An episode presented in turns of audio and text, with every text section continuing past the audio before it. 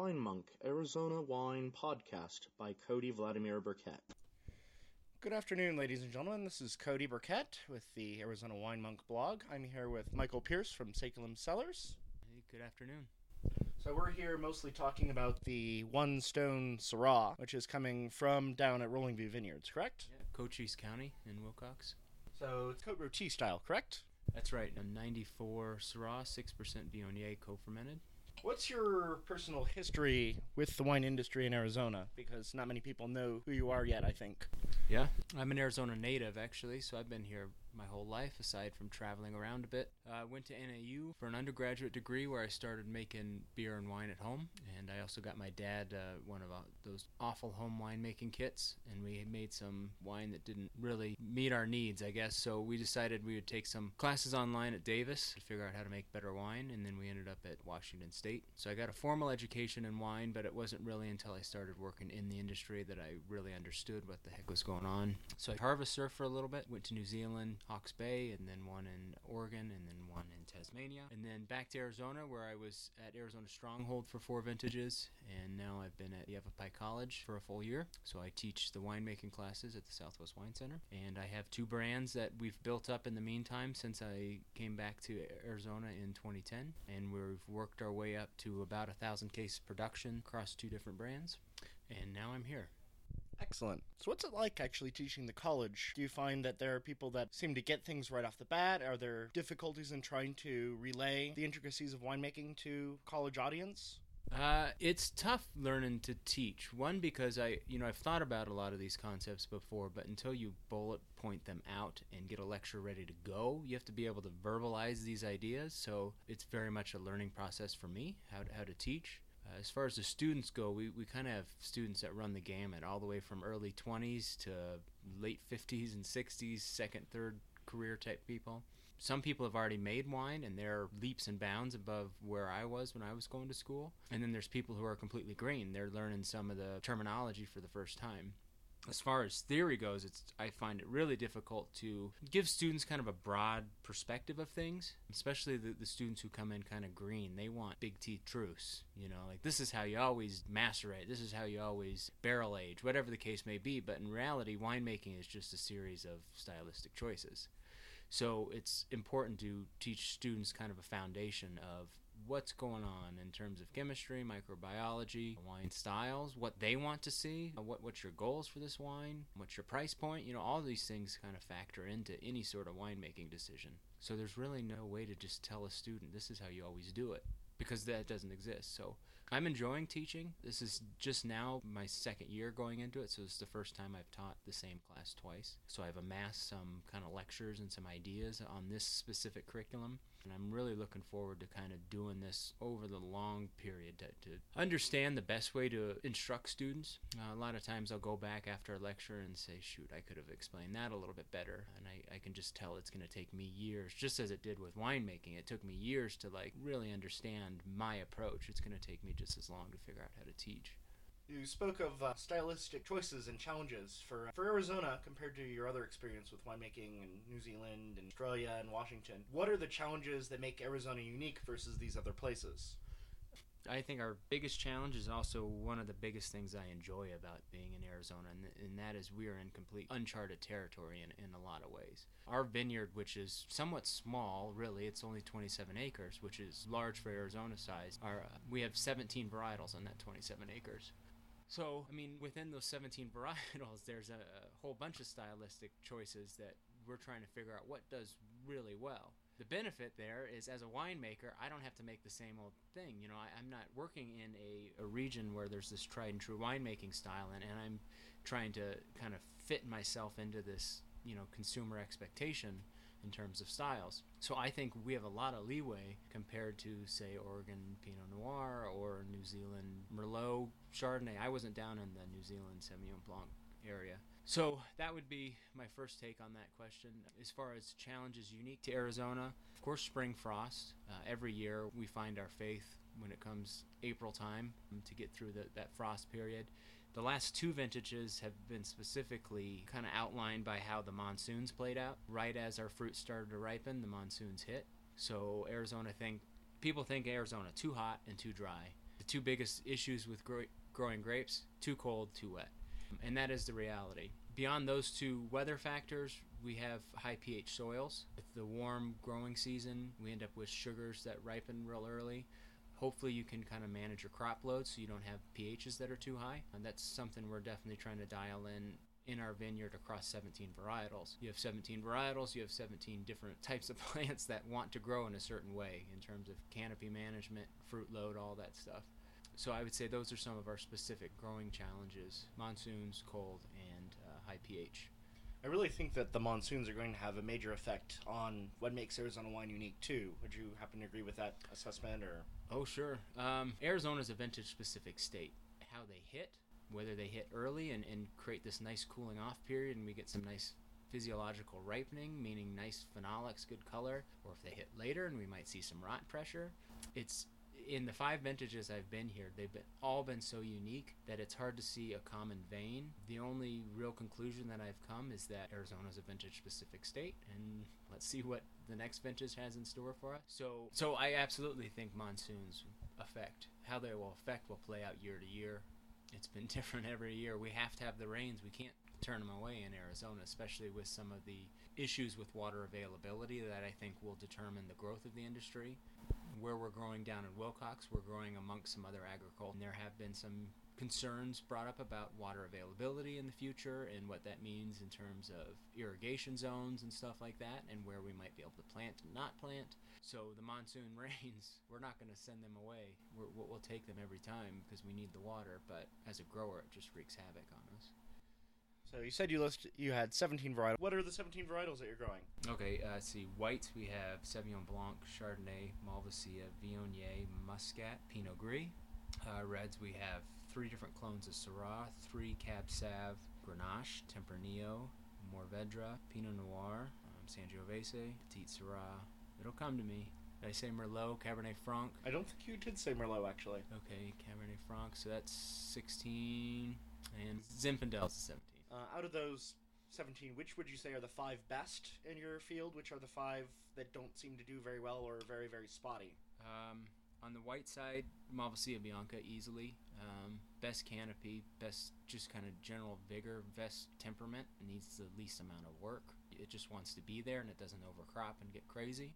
We actually took this vineyard over, and it had a couple years of neglect. And after those couple years of neglect, the mature vines that were in place were in a whole disarray of, well, a whole variety of different conditions. But the Malvasia showed the best. It, it without water, without pruning, it, it still was there. It was still setting fruit. I think that says something about the varietal and the state and the, the climate.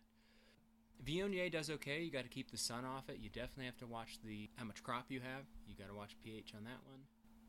Chardonnay does pretty well. People always want to compare it to California Chardonnay. I don't know how the market will, will do with Chardonnay. Uh, our Muscat always does well. That's an easy one for us to grow. Um, so I would say of the whites we have, those would be kind of the top four whites there. For reds, Tempranillo does great. Grenache does great. Both of those you have to kind of watch crop for different reasons. Um, you have to hit set canopy in different ways for different reasons. Our cab, we have three different clones of cab. One of them doesn't do that great. One's kind of in the middle, and one's amazing. That one that's amazing, I think, uh, is a standout. And then we have three clones of Syrah, and same situation. One's okay, one's not okay, and one's great. Um, Which of the clones are uh, in the One Stone? four seventy and a clone we... Oh, okay. So both of these clones are actually, all of this fruit was the mature fruit from when we took the vineyard over in two thousand eleven. We've planted in that vineyard every year since. So we have now over twenty thousand vines planted, and when we took it over, we had about seven. So we're, we're putting more vines in, and every year we'll have a new block come on, which is pretty exciting. Are there plans to plant any new and different varietals there, or just stick with the seventeen that are No, there? Um, there are a couple that we're on the fence about, or maybe it's on the other side of the fence. We just haven't thrown it on the other side of the fence yet. Um, Sauvignon Blanc's a tough one. Um, you need that crisp acidity just to kind of drive it through.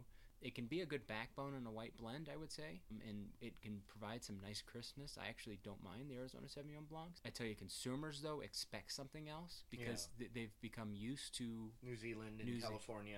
Ze- yeah, absolutely, and and they have character that we just don't have, not that the grapes or the wines aren't that great. I just I don't think consumers understand them.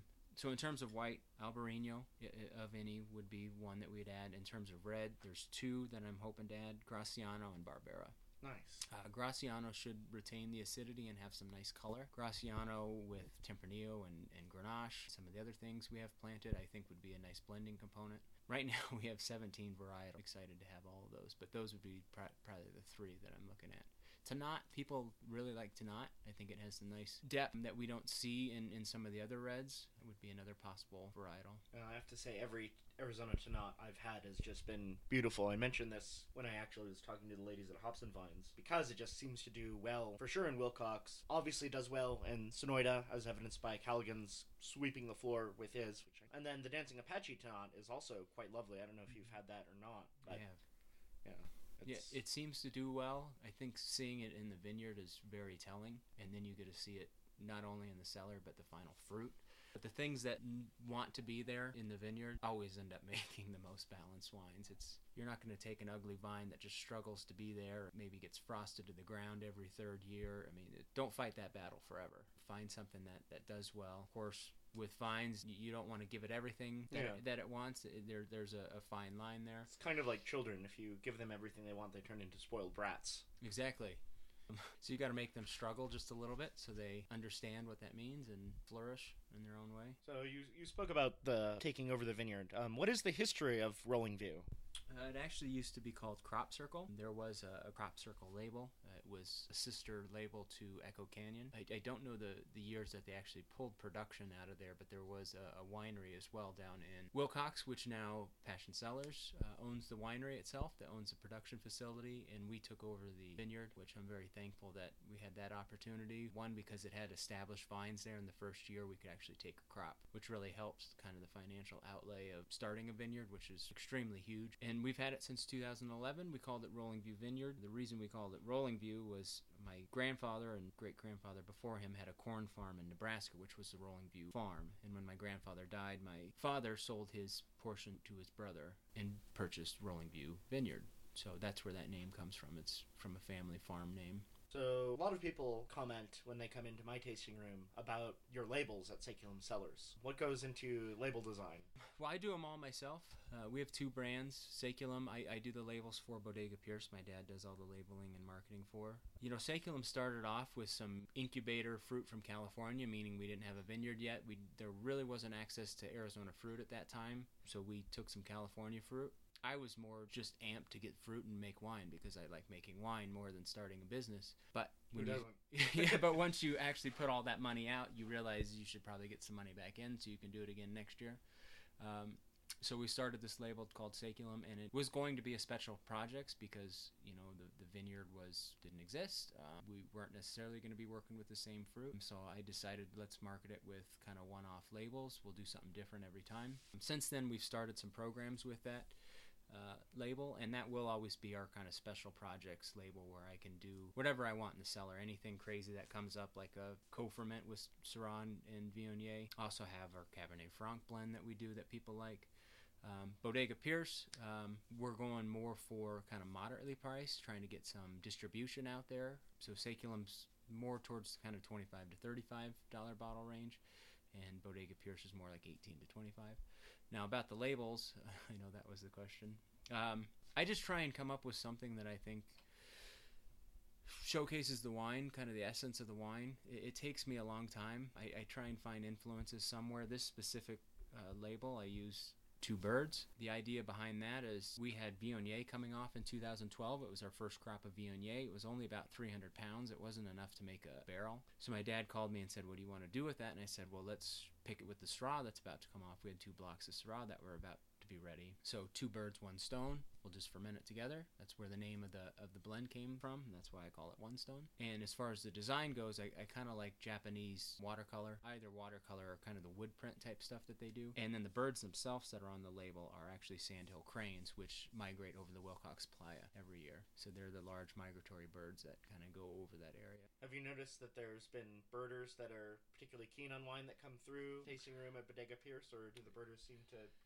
ignore the wine industry down in Wilcox entirely. No, they, they come. They're looking for a good time. Every year they have the Wings Over Wilcox. Yeah, people come for that. Also, Ducks Unlimited tend to have uh, some functions down there, and they'll go do the tasting rooms. I think a lot of people in the Cochise County area are happy to have those tasting rooms there. They're not a humongous presence yet. Hopefully they will be, and they'll bring more people down there. I think people in Tucson are starting to hear about the tasting rooms. Just in the last three years, there's been kind of an explosion of uh, new tasting rooms down there. So hopefully we'll get the type of traffic that Sonoita gets. Sonoita gets considerably more than the Wilcox region right now. What do you think in general in Arizona should we be planting overall? Uh, oh, that's a loaded question, and I know... In your opinion? I, I don't know yet. Malvasia, I think the white, and I think consumers would like that. I think it would be something that would set us aside uh, in the national market. Whether we grow good Chardonnays or good Viogniers or, or, or whatever the case may be, um, we'd be competing with a lot of other regions. Um, now, that's not the reason to plant something. If something's right, we need to plant it. But I think Malvasia def- has told us that it's right. Uh, as far as reds go, Spanish and Italian, Southern Italian varietal seem to be doing really well, but people don't have those in the in the ground right now as much. Uh, Cimarron has some. We're planting some here at the college. We we had a whole Italian planting this last year in twenty fourteen. I'm not going to throw a red out there for definitive red because I, I don't know it. Okay. A sidebar to that question before we go on to talk about more about the college. Are there any grapes that aren't being grown in Arizona yet that you would like to see tried out here? Like top two or three? Um, Sagrantino probably. I think Rob planted some last year, but no that's, again, five years out before yeah. we see anything. Um, no, that's probably the biggest one I think of. Um, I had one the other day. It was so good.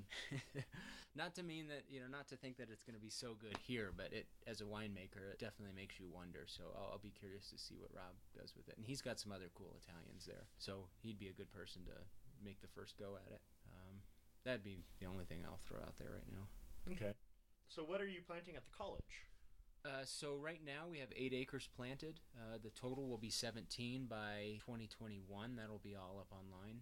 Um, so we'll be planting every May until then, either two or three acre lots. So the eight varietals we have now, Negro Amaro, Viognier, Tempranillo, Malvasia, Barbera, Sangiovese, Alianico, and Cabernet Sauvignon.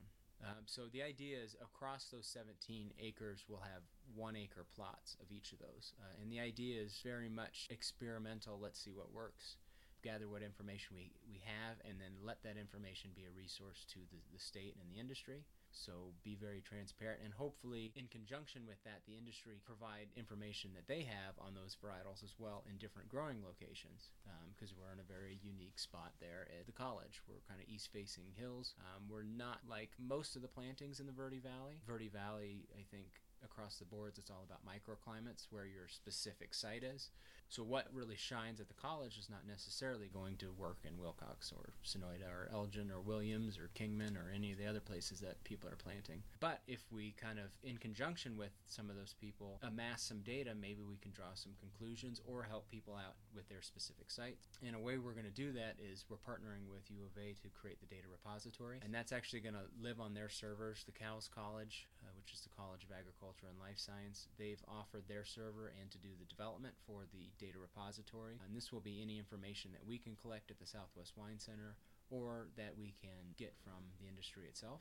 And this will be completely available to the public. So that's kind of the third tier of, of what we're doing at the college. We've got the vineyard, we've got the winery, and now we're also going to start the uh, the data repository. What are the biggest challenges in the Verde Valley versus Wilcox, or have you, or is it too early to tell yet? I don't have as much growing experience here, so I, I would let some of the people who do answer that question more directly. Uh, I know some sites, they really get hit with spring frost. You need to get up from the low-lying areas in the valley. Air drainage is important. Of course, some of the areas next to creeks and rivers are for marketing purposes, and consumers, they love going there because they're really beautiful places. Right next to those places are not the best spots for vinifera. You need to get up just a little bit higher to get some better airflow, or to avoid at least the cold sinking air. Water availability is going to be a big challenge for future growth. Um, the people who have the water rights keep them, and they'll plant. Finding new places that have that situation in the right soil is going to be tough, and that will limit the, the growth of how many acres will be, be planted in the Verde Valley. Hopefully Cochise County or Santa Cruz County can provide more of the fruit still. We'll see. We'll see what the market needs. Where else would you consider potentially growing in Arizona? I know there's been a lot of hullabaloo lately about growing up near Paulding and Chino Valley as well as near Williams and Kingman. Yeah, people are talking about around Chino Valley. I believe it's the Williamson Valley area. Mm-hmm. Um, I don't know that anybody's been bold enough to put grapes in the ground yet, as far as I know. Um, do you know of anybody? Rick Slodzin, I think that's his name. He's growing up in Paulding for Del Rio Springs, but Eridas oh, okay. is making his fruit. Oh, right. Uh, I tasted his Pinot a while ago, and it was the best Arizona Pinot I've had. I was shocked. I had always heard that, oh, Pinot Noir is not Arizona's grape, and then here's actually one reminiscent of a Burgundy. Hmm. Shocked me. I have had them. I'm sorry, I forgot about them. They sh- they supported the wine center and came to the gala this last um, last fall, which was nice of them. I don't know that area. I've never been to that vineyard. I, I wonder about the same concerns, if they have good air drainage, uh, if they have availability to water, uh, and then just what their kind of temperature range is throughout the year. But there's some land there, and it has been agriculture in the past, which is not unlike Cochise County was. So there's some possibility, and it's a little bit closer to tourism and populace. Um, best of luck to people. It, it took pioneers to grow anywhere. It took pioneers to grow in Sonoita or Wilcox. It was just somebody who had a hunch and thought it would work, and they decided to put their time and money and effort into planting, and it turned out well. So good luck to those people. Uh, I know there's some people who have planted in, in Williams uh, at some colder sites, and then there's... Good. Do you know if they're growing vinifera there, or...? They're not. They're mostly hybrids. And then there's a couple people in uh, the Kingman area who have vines. And then one of my students has uh, a vineyard in the White Mountains area. And... Uh, wow, what are they growing there? Uh, mostly hybrids as well. Sauval Blanc and... Sauval and Norton. Um, and possibly some others. I'll, I'll have to ask him. His name is Keith Moore. The Young area, um, they've, they've been growing... There's one grower there that's been growing for a couple of years as well. What do you think the future of Arizona wine is going to be like in, say, fifteen years, twenty years? Uh, hopefully we'll continue to have a, a period of growth in every way in terms of more producers, being able to make more wine, more growth in the market, so larger market share, but then also more growth in terms of quality and understanding. I hope the wine center will be at least a part of that. I feel even in the last five years that there has been a pretty substantial growth in terms of wine getting better. And I think people are figuring it out more. They've done it longer. Vines are more mature. They've been through a monsoon season, and growers know what to do or not do. So I really don't look at more producers as competition. I, I think we have competition in other ways. Our, our competition is really the markets that are large enough and established enough that they can really be competitive on price point. Um, they can deliver a wine to Safeway for eight bucks that will be just fine with dinner, and consumers will enjoy it. I don't know that right now we can compete with that market. We're very much a boutique, smaller producing type market, which is great. Hopefully we can get consumers on board with us, or continue to. I think every day we have Arizona wine converts happening in tasting rooms around the state. So that's what I'd say. Hopefully we can continue to see, continue to see growth. So second to the last question before we get into the wine and delve into the wine in detail and actually start drinking. Yay. Why did you choose the name Saeculum? Um, I was pouring through my Latin dictionary a couple weeks ago, and I thought that it's just such an interesting... Well, the original idea was it was going to be a life cycle approach to winemaking. People drink reds when it's cold. They drink whites when it's afternoon and it's warm outside and they're sitting on the porch. Um, that's a, a general comment. That's not the case across the boards, but saeculum means basically a, a life cycle or a century, which is a you know the equivalent of about a person's life. I use the century plant as our logo, um, but we wanted to have kind of a life cycle approach to winemaking where uh, maybe we would make a wine for spring specifically, a blend that would kind of ring true to that time of year and maybe what people were cooking, what was on the barbecue. This was all the poetic first thoughts I was having in my mind as we were kind of creating this brand. That kind of took a side seat, and I just wanted to let the, the wines shine through. Um, and then, like I said, I think I knew it was going to be kind of a special projects thing. People are, are starting to recognize the brand now, which is kind of crazy. I never consciously thought about getting into people's minds, which I probably should have a little bit more. Um, well, it's a, definitely a happy accident. Right, right. I mean, when I had um, a friend of mine who's a priest came and blessed the apartment, I actually bought him a bottle of the Gallias. Oh, really? Thanks, because yes. He said, oh, I like Cab Franc. Or he said, I like Cab Sauvignon Merlot. I'm like, well, okay, let's let's throw in a little Cab Franc into the mix. Nice. And of course, you know, I realized later that's like the, the worst label possible to give to a priest, but he he loved it. So the blessing still took place. Oh yeah, he didn't run away screaming, which is good. Good. Well, hopefully the wines speak for themselves. Scott Havas, who's a graphic design artist, and he's worked with several of the wineries in the area, he said, you know, the label will sell the first one, the wine will sell the bottles after that, so hopefully the wine will, will continue to sell um, based on the quality of the wine, not on the labels. Um, well, I've already mentioned, well, to you directly, that your Moscato is the only Moscato I've ever had that I actually liked, so... Yeah, it worked I, for me. I refer to that as my F U wine because it, it really pisses people off on both ends of the spectrum. either, either they say, it's Moscato, don't pour that in my glass, and I don't want anything to do with it, or they want it because it's Moscato, and it's not the Moscato they're looking for. So I really tick both of those check boxes. Um, Are you planning on making more like that with that Moscato, or was that a one-off? No, uh, no, I'll, I'll make it every year. Um, yes. I mean, my intention there is to just push the aromatics, um, retain acidity, make it nice and food-friendly. So it's still pretty. It's it's in line with like a Malvasia Bianca with just a different kind of flavor profile, but it's not that Moscato that other people expect. I almost feel as if I would if I would have given it some proprietary name, I might have had a better chance at getting consumers to understand it, because then they would have just tried it and liked it. But when you put Moscato on there, regardless of whether you like it or not, you're you're going to create some sort of judgment on it before you even try it. Which is interesting because it forces people to rethink their judgment once they've tried it, um, whether for good or ill. I mean, it definitely changed mine. Hooray. So. Or or it'll just piss them off. And I don't know. Which, which can also be kind of fun, yeah. uh, you know, some of the time. Actually, this leads to another tangent question. I'm terribly sorry. I know I said there was only one left. Arizona Rosé. What's your take on the increasing movement for rosé in Arizona? I've had some good ones. Grenache do- made a good one too. Oh, thank you. Uh, Grenache does well. Um, we did some Sangio Grenache uh, rosés at Arizona Stronghold. I was really proud of. Even a Syrah rosé. Um, we did both the Sangio and the Syrah as a Saunier style, so uh, red fruit destemmed and allowed to macerate overnight, and then bled off into tank. The Sangio was great. Grenache is cool. Dos Cabezas does a, a really cool, very drinkable rosé. I think it's we can make awesome wines. That's that's not.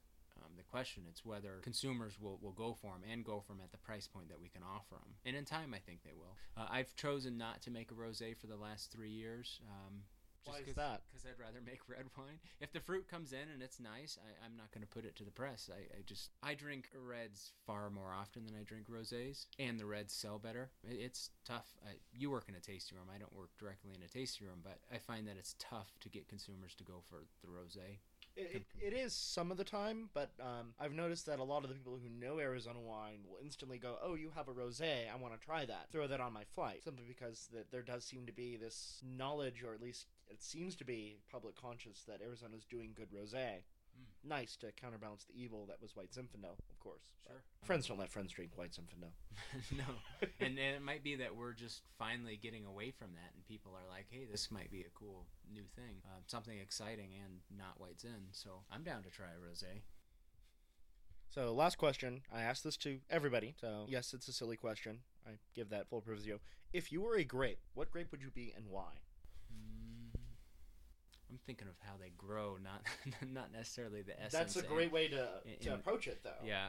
Um, maybe Cab Sav, nice loose berries, you know, small berries, loose clusters, um, hidden inside of a dark canopy, dense canopy. Um, at the wrong, picked at the wrong time can be overly tannic and vegetal and not right, but at the right time can be very beautiful and structured. There we go.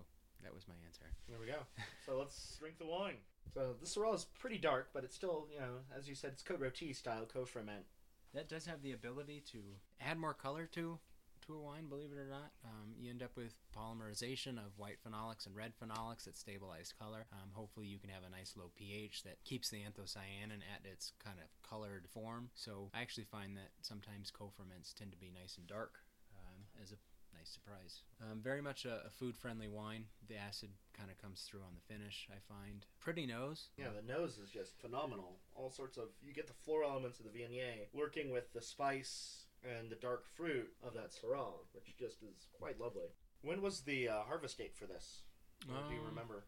It would have been kind of first week in September, approximately. Viognier is not the first white to come off. Syrah, Syrah is closer towards the first red to come off. Chenin is usually the first white, right? Um, in that area, yes. Um, specifically at the Fort Bowie site, just because it's a warmer site than uh, the Wilcox Bench area. We tend to see Sauv Blanc come off. Um, Merlot will be the first red.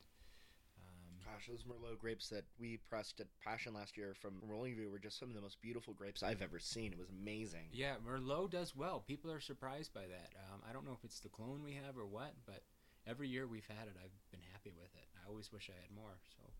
What What's the clone, if I may ask? Uh, I don't know. Uh, I, I not off the top of my head, at least. We, we probably have it on our vineyard map. But it does well. And the Cabernet Franc does well. I know we have Cabernet Franc. Also, Cimarron has some Franc planted. I don't know if anybody else does. So what would you pair with this?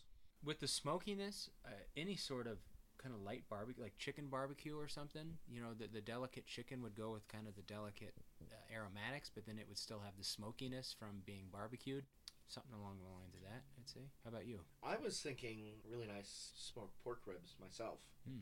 A little bit darker than the chicken, but you know, still has, when done right, that delicate quality. Sure. Um, a little bit more robust flavor. Might overwhelm it a little bit, but and then again, also that's partly all in the sauce, too. Mm-hmm. And if you do it just mesquite smoked, no sauce, just a little bit of rub, it could be fantastic. So is there anything else that you want to particularly tell us about the One Stone Syrah? So this was not necessarily a planned wine. Like I said, it was uh, more, we were going to do a Viognier. Let's see what we have. Well, we don't have enough for a barrel, so let's do the whole two birds, one stone type of thing. In thirteen, we went ahead and did a single varietal Syrah. We did not co-ferment the Viognier. Um, we actually did full M L, um, full malic, and it's available as... Uh, an unfiltered, un, unfined white. Um, in fourteen, this last vintage, we did a Viognier same, in the same style, and we also are now revisiting the One Stone, so there will be a twenty fourteen version as well. Oh, fantastic. Are you planning on co-fermenting with any of the other whites? Possibly. On site? Um, we did Malvasia. We did a co-ferment with Syrah and Malvasia at Arizona Stronghold in twenty ten, and it turned out pretty cool. So that might be, if we can get them off at the same time, that might be a cool option. Excellent. Well, thank you very, very much for coming. Yeah, um, thank you. We're going to be drinking this for a while, but the rest of you guys, we're going to leave you. Um, where can we find uh, bottles of One Stone? Uh, One Stone's available at forty-eight Wineworks in Clarkdale and at our tasting room in Wilcox. How much per bottle? thirty-four dollars. Not a bad price for an Arizona co-ferment. I like that. Yeah. Well, thank you very, very much, Michael, being able to come out here and hang out today while we drink. Yeah, thank Great you. having you. Thank you. Till next time in our next podcast, uh, this is Cody, signing off.